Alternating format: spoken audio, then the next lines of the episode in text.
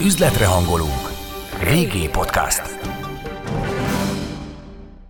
Most őszintén az OTP árfolyama nem nyomott, de a MOLÉ nem nyomott, de a Magyar Telekomé nem nyomott, de Az üzlet egy pillanatra sem állhat meg, de te igen. A VG Podcast bármikor ott van neked. VG Podcast. Becsatornáz a piaci hírek, pénzügyek, gazdasági trendek világába. Tehát ugye régen arról beszéltünk, hogy a Magyar Telekom az osztalék részvény a magyar piacon. Aztán ezt elfelejtettük egy időre. Egy, egy időre elfelejtettük, de még most sem tudjuk azt mondani igazándiból, mert ez az osztalék ugye messze elmarad az állampapír hozam, vagy hogyha mondjuk a 10 éves állampapír hozamot nézem, akkor nagyjából pariban van vele tőkeköltség az jóval magasabb, tehát hogy ez még mindig nem ilyen te- értelemben nem tekinthető annyira osztalék eh, papírnak. VG Podcast. Becsatornáz a piaci hírek, pénzügyek, gazdasági trendek világába. VG Podcast. Üzletre hangolunk. Nagy szeretettel köszöntök mindenkit a Világgazdaság Arbitrás című tőkepiaci podcast sorozatának újabb epizódjában. Én Túros Bence Levente vagyok. Mai vendégem Míró József, az Erste befektetési ZRT vezető elemzője, részvény stratégája. Szervusz, köszönöm. Szervusz, és üdvözlöm a hallgatókat is. És hát az elmúlt időszakban azt gondolom, hogy elég sok jó hír érkezett ugye a kisbefektetők számára is, hiszen itt a kibocsátók sorra jelentették be, hogy osztalékokat emelnek, és hát elég gálánsnak tűnik így első olvasatra eh, ezek, a, ezek az osztalék eh, emelések, viszont hát ugye kérdés, hogy az infláció mennyit hagy meg nekünk belőle.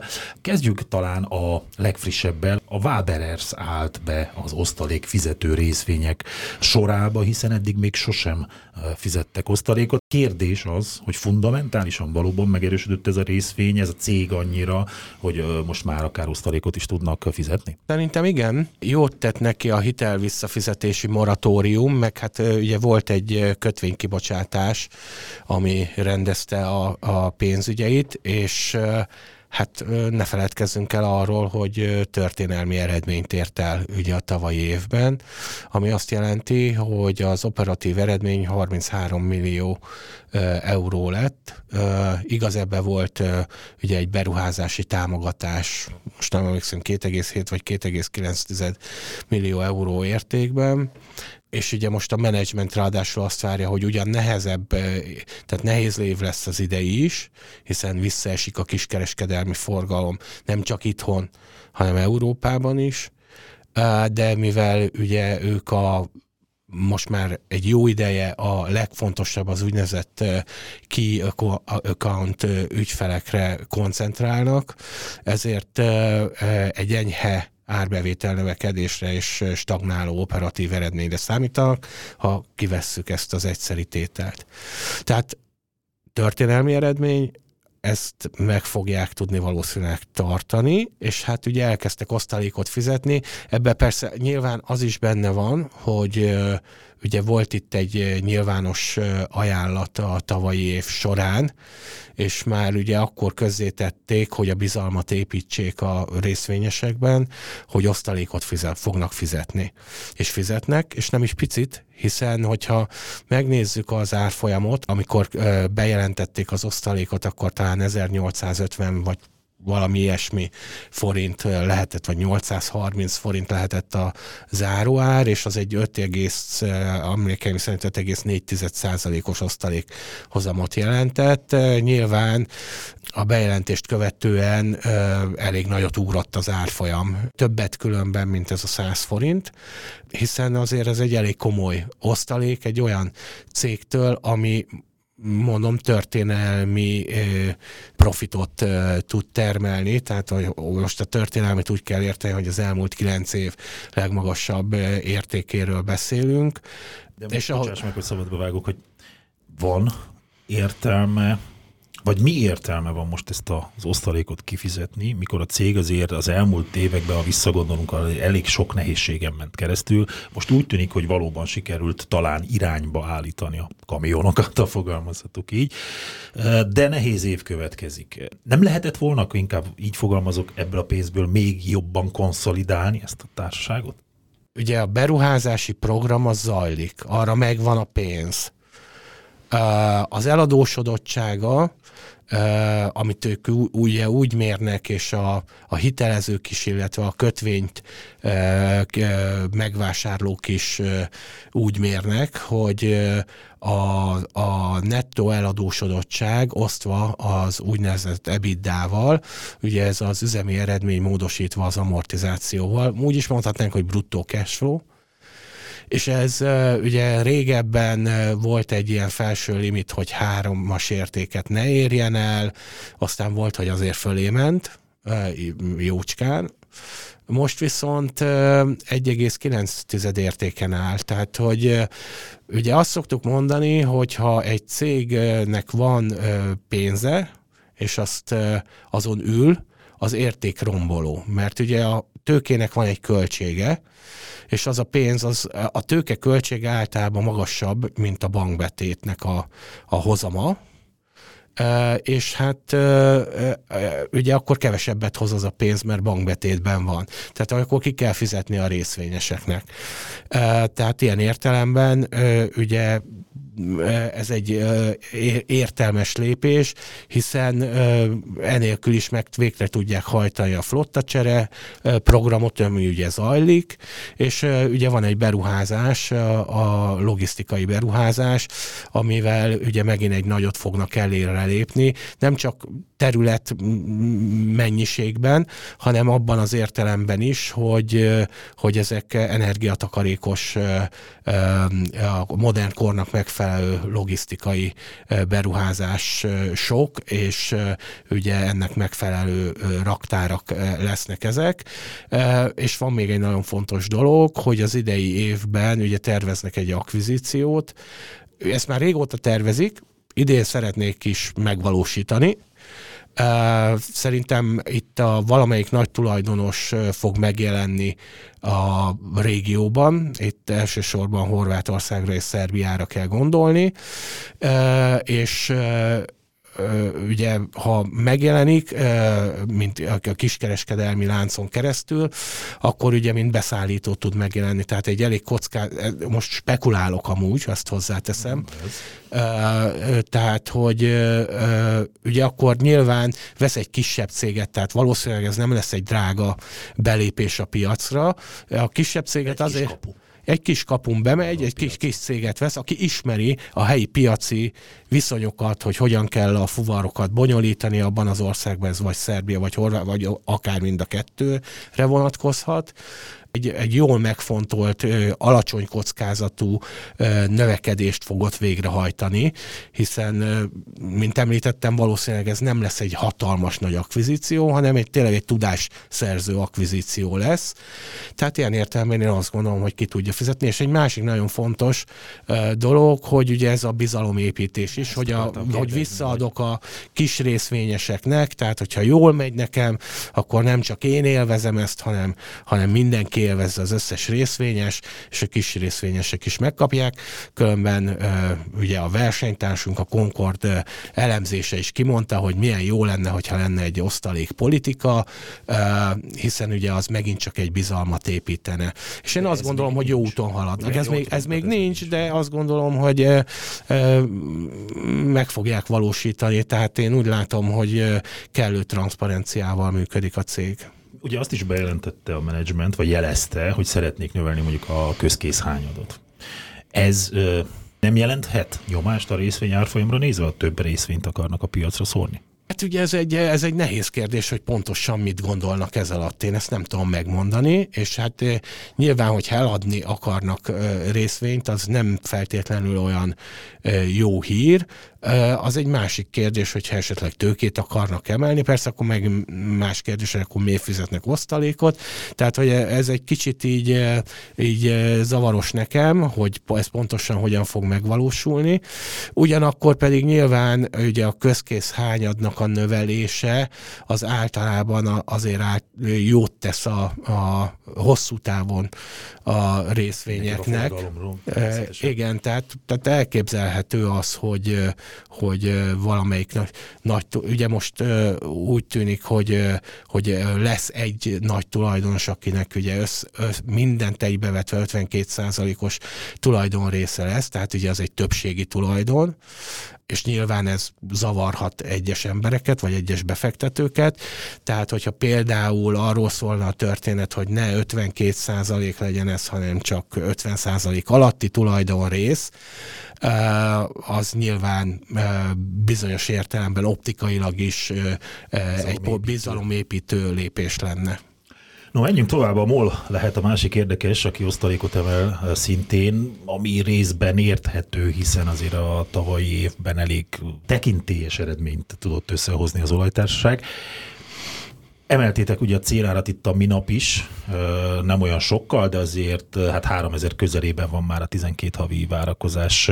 Mi indokolja ezt? Én azt gondolom egyébként, hogy a MOL-nál az egyik legnagyobb kockázat az az orosz olajforrás. Tehát ha ott véletlenül, ugye azt ne felejtsük el, hogy egy háborús övezeten jön keresztül az a vezeték, ha ott valami történik, akkor a molnak az nagyon-nagyon fájna. Mennyire lehet árazni, vagy be van árazva a mostani árfolyamban? Ezek szerint ez a kockázat?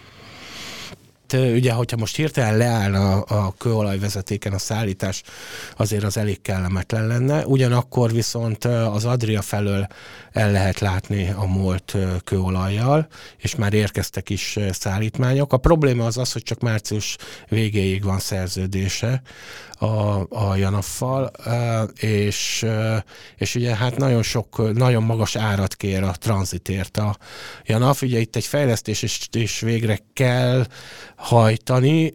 Ugye van egy szűk keresztmetszet a Nisil lecsatlakozás után, amit egy nagyobb csövet kell berakni, de egy, nem egy túl nagy beruházás ez az amúgy.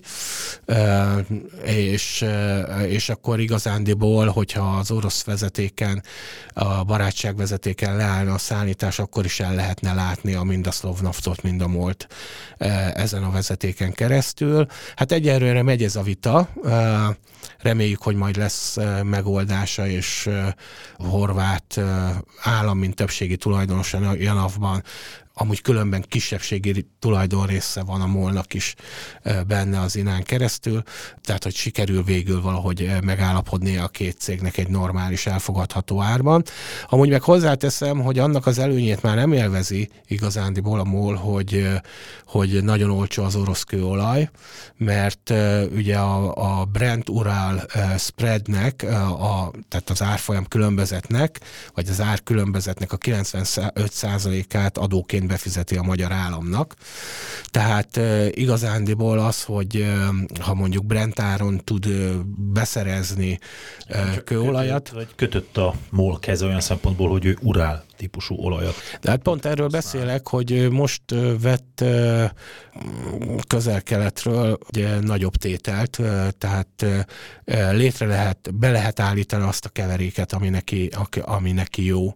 Tehát nyilván egy kicsit költségesebb, ugye erre akartam kifuttatni, de igazándiból ugyanazt a keveréket, vagy egy megfelelő keveréket tud venni, és még egy nagyon fontos dolog, hogy már eleve a finomító úgy van beállítva, hogy, hogy 60 ban emlékeim szerint orosz kőolajból dolgozott eddig is, és 40 ban pedig egyéb kőolajból, tehát hogy meg tudja ezt oldani.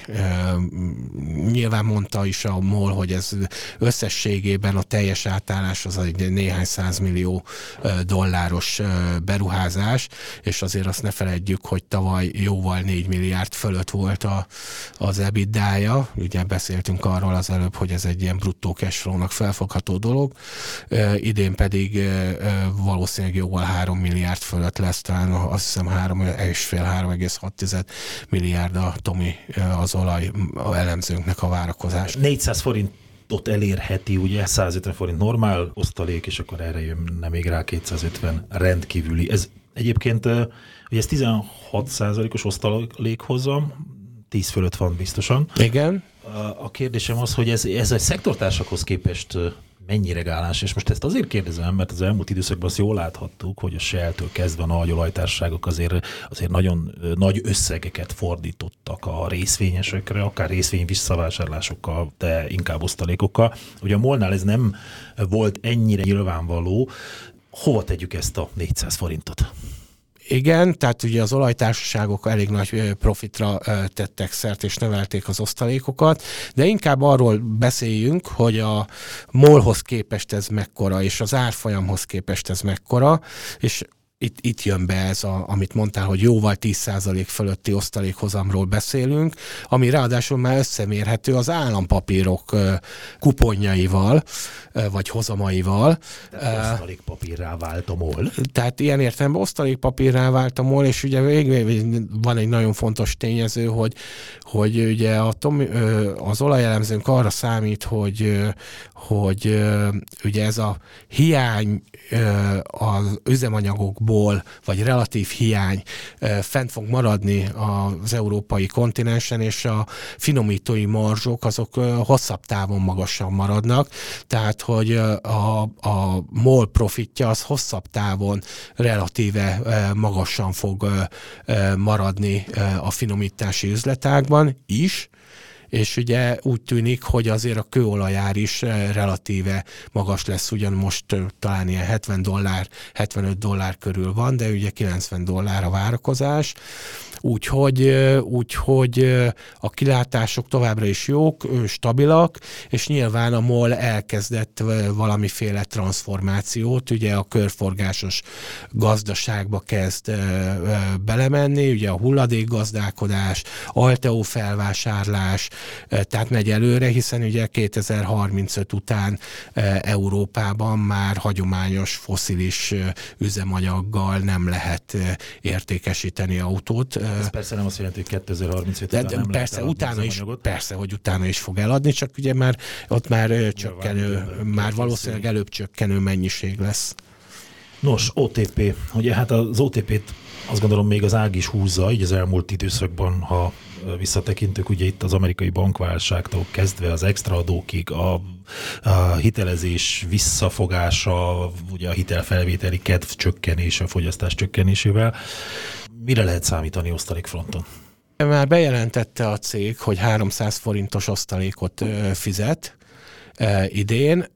Ugye ez egy 300% körüli osztalékhozamnak felel meg jelen pillanatban hát ez nem egy hatalmas nagy szám, ugyanakkor viszont azért azt is látni kell, hogy azért egy fontos tényező a cégnek az, hogy megőrizze a tőkerejét, ugye továbbra is akvizíciókban gondolkodik, növekedésben, és hát ugye... Hát beszélve a prudenciális előírásokról, amelyek szigorodnak. Igen, de a tőke megfelelés azért elég magas, mert 16,1 százalék, még a, a, a törvényi vagy a szabályozói minimum az 10,7 százalék, tehát hogy azért van ott egy ilyen 4-5 százalékos, vagy több mint 5 százalékos buffer, ami különben van testvérek között is olyan 1000 milliárd forint körüli plusz pénz van a bankban, tehát elég jól ki van párnázva, de egy ilyen veszélyes vizeken hajózva, mint ami mostanában van, ez nem árt, hogyha, hogyha ez megvan. Azt lehet mondani, hogy az OTP tulajdonképpen biztos lábakon áll, és uh, megmondom miért, mert az elmúlt napokban beszélgettünk, ugye több elemzővel is beszélgettem, és mindenki nagyon kényesen kerüli ezt a szót, hogy bankpánik, bankválság, olyanok is voltak, akik azt mondták így az előző adásokban, hogy ezt ki sem mondhatják, ezt a szót, hogy nyilván megerjesszük a feszültséget, illetve a pánikot a, a lakosság körében.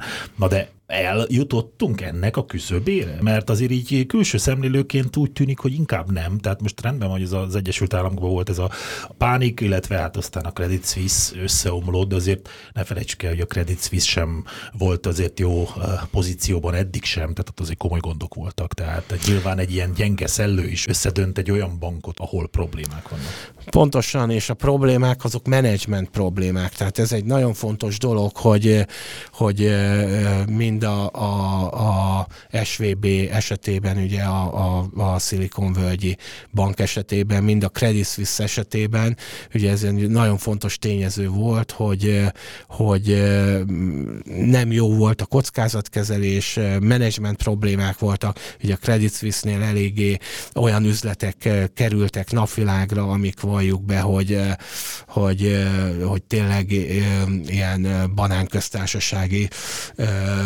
üzletekről lehet a beszélni. Pénzmosás, ugye végül is ez volt a, a vád. Igen, igen, tehát hogy, tehát, hogy ezek mind-mind, tehát hogy olyan bankokról beszélünk, amik, amiknél, amiknél menedzsment problémák voltak. És tehát rosszul voltak vezetve valamilyen módon ezek a bankok. Azért elég erős e, egyrészt Európában a és hozzáteszem, hogy a Credit Suisse ugye nem európai, hanem svájci, tehát hogy tehát hogy nem az LKB alá tartozott. Tehát ez azt jelenti, hogy más szabályok igen, más potenciális szabályok is, hogy rá meg, tehát a lényeg, a lényeg, amit akarok mondani ezzel kapcsolatban, hogy, hogy azért Európában nagyon szigorúak a szabályok, különben Amerikában is relatíve elég szigorúak, és ugye most azon is gondolkodnak, hogy esetleg tovább szigorítják ott is a szabályokat. Magas a bankoknak a tőke megfelelése, és például a Magyar Jegybanktól Virág Barnabás alelnök úr ugye el is mondta, hogy a magyar bankrendszerben 18 a tőke megfelelés, ugye, és tudjuk, hogy 10% körül vannak, a 10-11% körül vannak a, a, a szabályozói által elvárt követelmény, tehát, hogy, hogy elég nagy tartaléka van a, a bankoknak, és ez jellemző is amúgy egész Európára is, tehát nem csak Magyarországra, hanem Európára is, és igazándiból ezeket az eseményeket egy kicsit úgy lehet fölfogni. Bizonyos értelemben akár egy jó vásárlási lehetőséget is jelenthet, mint azoknak a bankoknak, akik tőkeerősek, és be tudnak lépni, föl tudják nulla forintért, vagy egy dollárért, egy forintért, egy euróért vásárolni ezeket a bankoknak, és helyre tudják állítani a bizalmat, mert olyan tőkeerejük van, és ugye akkor nem kell kényszer likvidálni, veszteségeket le, stb. stb. És éppen ezért van az, hogy, hogy Amerikában is és Európában is arról beszélnek, hogyha egy ilyen előkerül, akkor azt elsősorban nem a, a jegybanknak vagy az államnak kell, uh, meg, kell hanem a, piac, a piacnak kell meggyógyítani. És még egy gondolatot hagyd tegyek hozzá, hogy még mindig nagyon sok pénz van a, a rendszerben, mind Amerikában, mind Európában, különben Magyarországon is. Tehát, hogyha az M2 monetáris agregátumot, tehát egy kicsit bővebb értelemben vett pénzmennyiséget nézem, akkor bizony azt kell, hogy mondjam, hogy igen, egy évvel ezelőtt elérték ezek az értékek nagyjából, a, vagy kevesebb, mint egy évvel ezelőtt a csúcsukat, azóta egy nagyon picit csökkentek, de még mindig sokkal magasabbak, mint mondjuk 2020-ban voltak ezek az értékek. Tehát, hogy mondjuk az Egyesült Államokban mondjuk 21.700 milliárd dollár, az egy kicsivel kevesebb, mint a GDP volt a csúcs, most nem tudom, 21.300 milliárd, nem emlékszem a pontos értékre. Európában is 15 ezer milliárd euró fölött van, és Magyarországon is ilyen 41 ezer milliárd forint környékén van, az azért mondjuk jóval a GDP alatt van, tehát nincs, nincs annyira megtolva pénzzel a gazdaság, mint más, mint mondjuk Amerikában, de hogy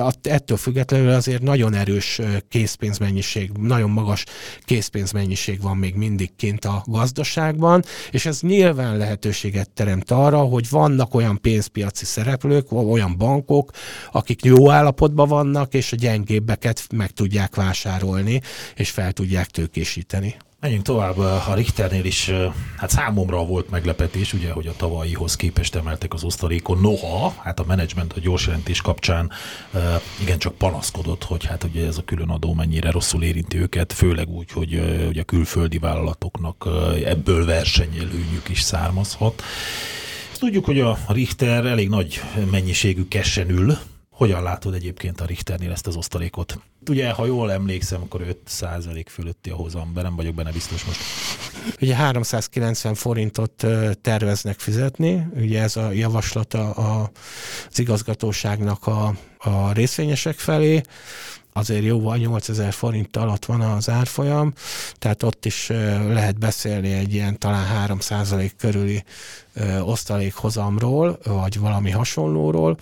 Ez sem egy hatalmas nagy érték, viszont azt nem szabad elfelejteni, hogy, hogy azért történelmi rekordon volt itt is a profit, 150 milliárd fölött valamivel, még úgy is, hogy ugye ezt a 28 milliárd különadót kivetették rá, ami hozzáteszem, hogy ha azt nézzük, ugye már ez az extra profit abból, hogy a rubel árfolyamán magas volt ugye a tavalyi évben, ez most már nem igaz, tehát visszatért a... Dollár is ugye hozott azért rendesen. Igen, igen, hát nyilván volt a forintban is egy komoly gyengeség, tehát hogy a dollár is és az eurós piacok is jól hoztak, de ettől függetlenül ugye idén várhatunk megint egy hasonló eredményt, vagy talán egy picit jobbat, mondjuk azt, hogy hasonlót, de hogy ez egy, ez egy elég magas eredmény. Tehát azért ne felejtjük el, hogy a, a Richter az igazándiból olyan kis testvére volt az OTP MOL párosnak. Most az OTP MOL páros az már nem a 10 meg 100 milliárd vagy alacsony 100 milliárd forintos ligában játszik, hanem a magas 100 milliárd forintos ligában játszik. Tehát ugye az OTP-nek is majdnem 600 milliárd lett volna az eredménye, hogyha nincsenek a külön adók, stb. stb ugye a MOL is 800 milliárd fölötti eredményt hozott, és ugye igazániból a Richternél is meg lett volna 200 milliárd, hogyha ez a kis különadó, vagy annak a környéke, tehát, tehát elkezdett felzárkózni a, a nagy, nagy fiúkhoz a Richter ilyen értelemben. Sok-sok kritika érte a Richter managementet, hogy ők mindig nagyon sok kessen ülnek, most már ez ugye azért annyira nem igaz. Nyilván lehetne tovább javítani, optimalizálni a tőke szerkezetet, de azért hozzáteszem, hogy nyilván óvatosak ebben az ügyben a Richternél. Az árfolyamra nézve azért számomra meglepő továbbra is, hogy a Richter miért nem teljesít jobban, hiszen elég, ha csak a kariprazin nézzük, ugye az egy biztos profit termelő forrás, azon kívül hát a piacok, a saját piacain igazából jól teljesít a, a cég. Mégis ez a 7500 forint körüli árfolyam ragadós lett sajnos, tehát a 8000-eket már rég láttuk. Igen, hát ugye, mint említettem, így az elmúlt hónapokban a rubel árfolyama 6-7 forint környékéről lejött 4 forint 50 fillérre. Ami egy normál ár, tehát azt ne felejtjük el, hogy amikor kirobbant a háború, akkor, akkor is nagyjából itt volt előtte, utána lement ez az árfolyam ilyen 3 forint környékére, és azért 20 milliárd rubel nagyjából az, amit megtermel a Richter, most már szerintem többet Oroszországban. Tehát nem mindegy, hogy... Vágok. Ezt ő haza tudja hozni? Rá nem vonatkoznak. Tehát a gyógyszergyárakra ezek nem vonatkoznak, amúgy meg dollár az elszámolás. Tehát, hogy az az oroszországi, ott belül rubel, de amikor az anya és a lány között van az elszámolás, akkor dollárban számolnák el, ugye erre van egy, egy, nemz, egy orosz nemzeti banki egy engedély is, úgyhogy, úgyhogy ilyen értelemben igen, tehát ki tudja hozni a, az ott megtermelt profitot úgyhogy ezzel nincs, nem, nem úgy, mint a bankok, nem úgy, mint a Raiffeisen vagy az OTP, tehát teljesen más helyzetben van a, a, a Richter ilyen szempontból. De visszatérve, tehát, hogy mondjuk, hogyha valamivel több, mint 20 milliárd, de nagyjából ezzel számolhatunk, mint 20 hüvelykúj szabály, tehát nyilván egy forint az 20 milliárd forint. Tehát, hogy most akkor, a, hogyha mondjuk 650-es átlag, azt nem tudom mennyi volt tavaly az átlag, de ott lehetett, most az lejön 450-re, az két forint, az 40 milliárd forint, ugye, és hát volt egy olyan hivatkozása a az állam részéről karácsony előtti ajándékként, hogy ezért veszel pénzt tőle, de ez már nem igaz, ugye? Tehát, hogy ez azért kellemetlen. Egy kicsit szerintem vannak, akik egy kicsit csalódtak a Kariprazinba, mert arra számítottak, hogyha ez az engedély kiterjesztés meg lesz a major depresszióra, igen, akkor, akkor magasabb lesz a, az értékesítésnek, a, a csúcsértékesítés várakozás, ilyen 6 milliárd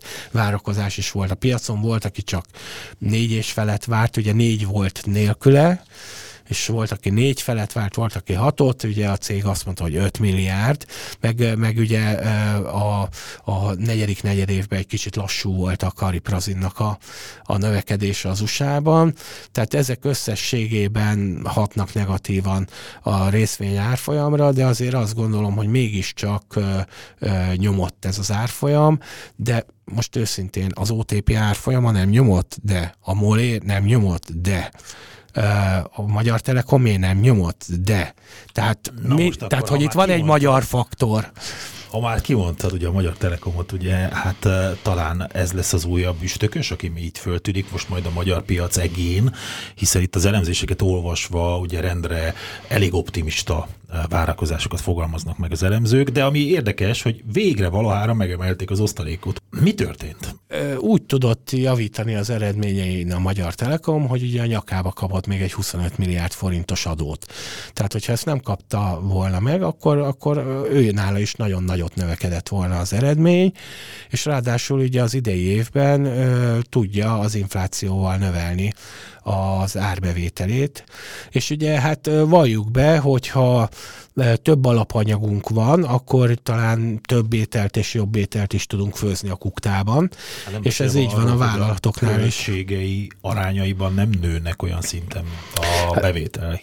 Igen, tehát hogy nyilván ő tud különböző helyeken vágni a költségeken, és akkor neki az összköltsége az nem fog feltétlenül annyival nőni, és ezzel jobban tudja növelni a, az, az eredményét jók a kilátások a Magyar Telekomnál. Szerintem ez, ez, és ez volt az, ami arra késztethette a menedzsmentet, hogy akkor ö, ö, mégiscsak meglépi és nagyobb osztalékot fizet, ugye 30 forint 60 fillért, plusz még ugye nagyjából 15 milliárdért vásárol részvényeket, mind ahogy szokott is, mert hogy a kilátások javultak.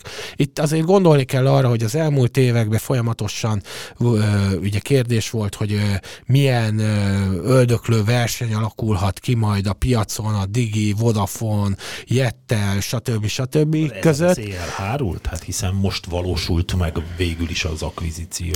Igen, viszont azért ennek lássuk be, hogy elég magas volt az ára. Ha pedig magas áron vásárolunk, akkor, akkor, akkor keresni akarunk, hogy azt a pénzt visszakeressük. Nem ők és, fognak árat csökkenteni. Igen, tehát, tehát, tehát, tehát nem az lesz, hogy, hogy vérre menő árversenyt indítanak, a Magyar Telekom pedig nyilván magáról tudja, hogy nem fogok vérre menő árversenyt indítani. És e- Ezzel le is zártuk az ügyet, mert ugye a piacon gyakorlatilag ők ketten most a, hát a szószólókkal fogalmazhatunk. Igen, és ugye ezért is lehetett 14,5 százalékkal emelni, tehát a törvényi, törvénynek megfelelő mértékben e, emelni, mert, e, mert nem kell arra számítani, hogy most le fogjuk gyilkolni egymást. Lehet, hogy majd a jövőben valamikor lesz egy e, vérre menő küzdelem, nem tudjuk, de egyelőre ez nem most van. És ez a veszély, mivel elmúlt, ugye a kilátások javultak,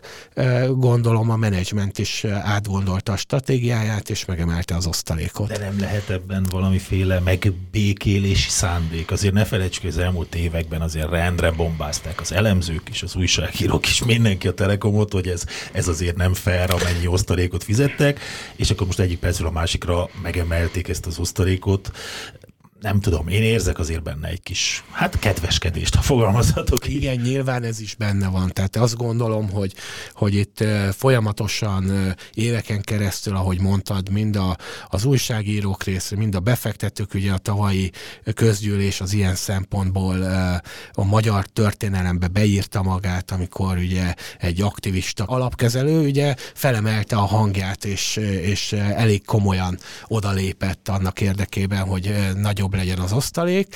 Úgyhogy igen, azt gondolom, hogy ez is benne van, hogy nem akarunk vitatkozni, ha már lehet osztalékot is fizetni mégiscsak. Hadd tegyek fel egy kereszt kérdést. Elég nagy ez a mostani osztalék? Tehát eleget emeltek? Mert ugye sokak szerint ezt akár duplázhatták is volna, tehát a cash flow az megengedi.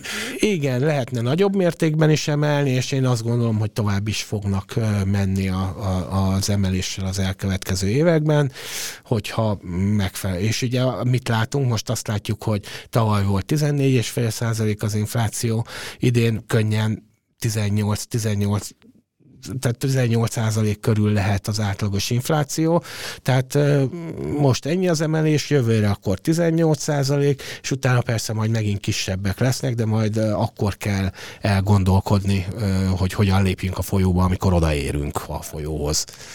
Ugye beszéltük arról, hogy ez mondjuk a Waberers részéről is egy gesztus értékű lehet adott esetben, de a többi papírnál is ugye ezt elmondhatjuk.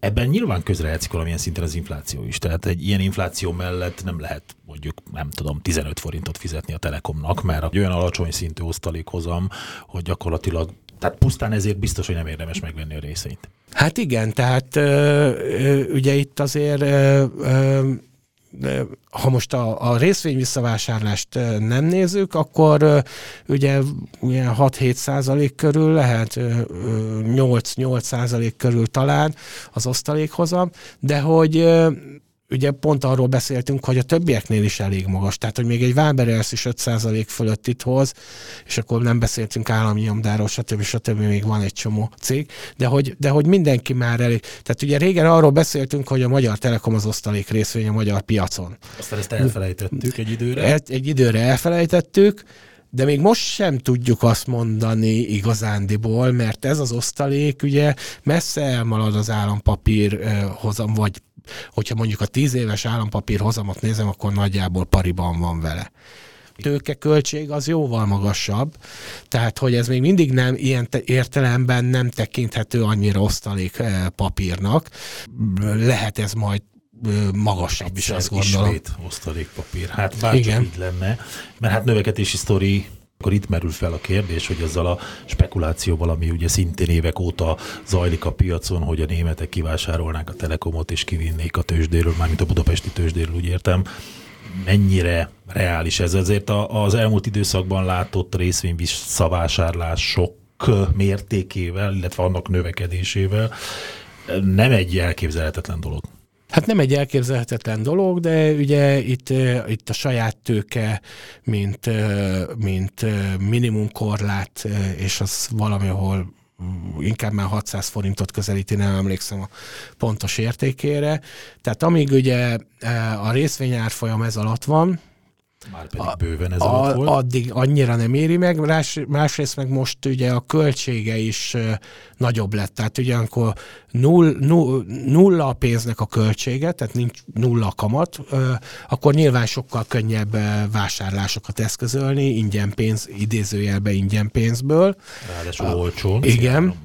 Uh, amikor pedig drágábbá válik a pénz, akkor meg ugye az a probléma, hogy hát drága pénzből vásárolni, tehát magas kamatot fizetni, akkor, akkor, akkor jobban átgondolja az ember. Tehát, tehát ilyen szempontból azt gondolom, hogy, hogy még egyelőre az, az a felvásárlás azért szerintem jóval messzebb van, tehát ahhoz még sokat kellene az árfolyamnak is emelkedni, konszolidálódni a, a, a hitelpiacoknak, illetve az inflációnak normalizálódni, stb. stb.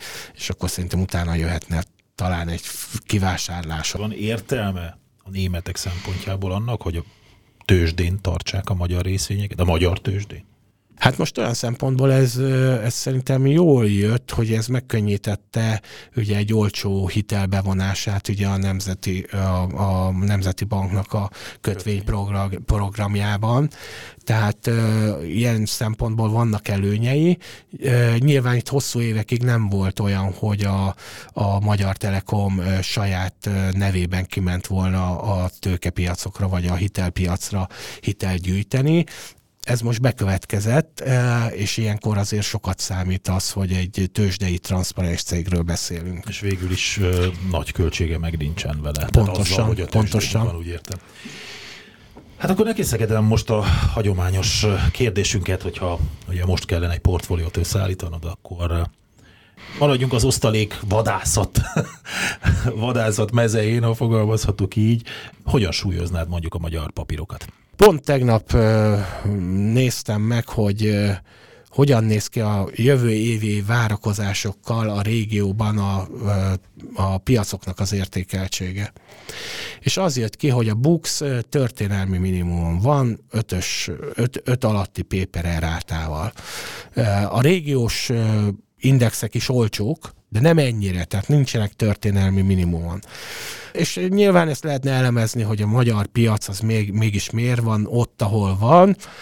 Nyilván vannak vitáink az EU-val, EU-s pénzek, stb. stb. Azt gondolom, hogy ezek meg fognak oldódni és, és azt gondolom, hogy a kormány helyre fogja állítani a, a, a, a bizalmat a magyar tőkepiac, a magyar gazdaság iránt akkor ez a helyzet változni fog.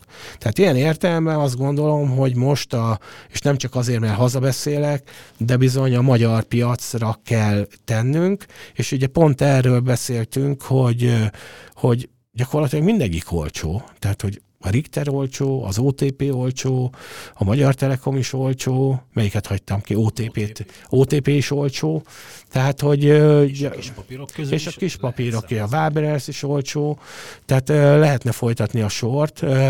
Nyilván vannak a kis papírok között, amelyek drágábbak, ott, ott jobb, jobbak néha az árazások, de a nagy papírok mindenképpen, és például a Waberers is ugye nagyon alacsony árazáson forog, tehát azt gondolom, hogy ezekbe érdemes belefektetni, hiszen nagy valószínűséggel ezek a profitok megmaradnak, vagy javulhatnak, itt az elkövetkező években. Az infláció mérséklődni fog, ezért az állampapírhozamok csökkenni fognak, míg ezeknél a papíroknál valószínűleg megmarad a relatíve jó osztalék, és, és összhangba kerülnek az állampapírhozamokkal, és még lesz egy jó részvényünk is, tehát nem csak jó osztalékot fogunk kapni, hanem, hanem, hanem még az árfolyam emelkedésből is profitálhatunk. Hát persze nem árt az óvatosság. Persze. És itt hívom fel mindenki figyelmét arra, hogy mindez, ami a beszélgetés során elhangzott, az nem minősül befektetési ajánlásnak, befektetési tanácsnak. Amennyiben ezen gondolkodnak, kérem sokkal körültekintőbben tájékozódjanak. Miro József az Erste befektetési ZRT vezető elemzője, részvény stratégája volt a mai vendégem. Hát nagyon szépen köszönöm, Jóci, hogy eljöttél. Én is nagyon szépen köszönöm, hogy hívtál, és hívjál máskor is. Várom máskor is, nagy szeretettel. Üzletre hangolunk. Régi Podcast.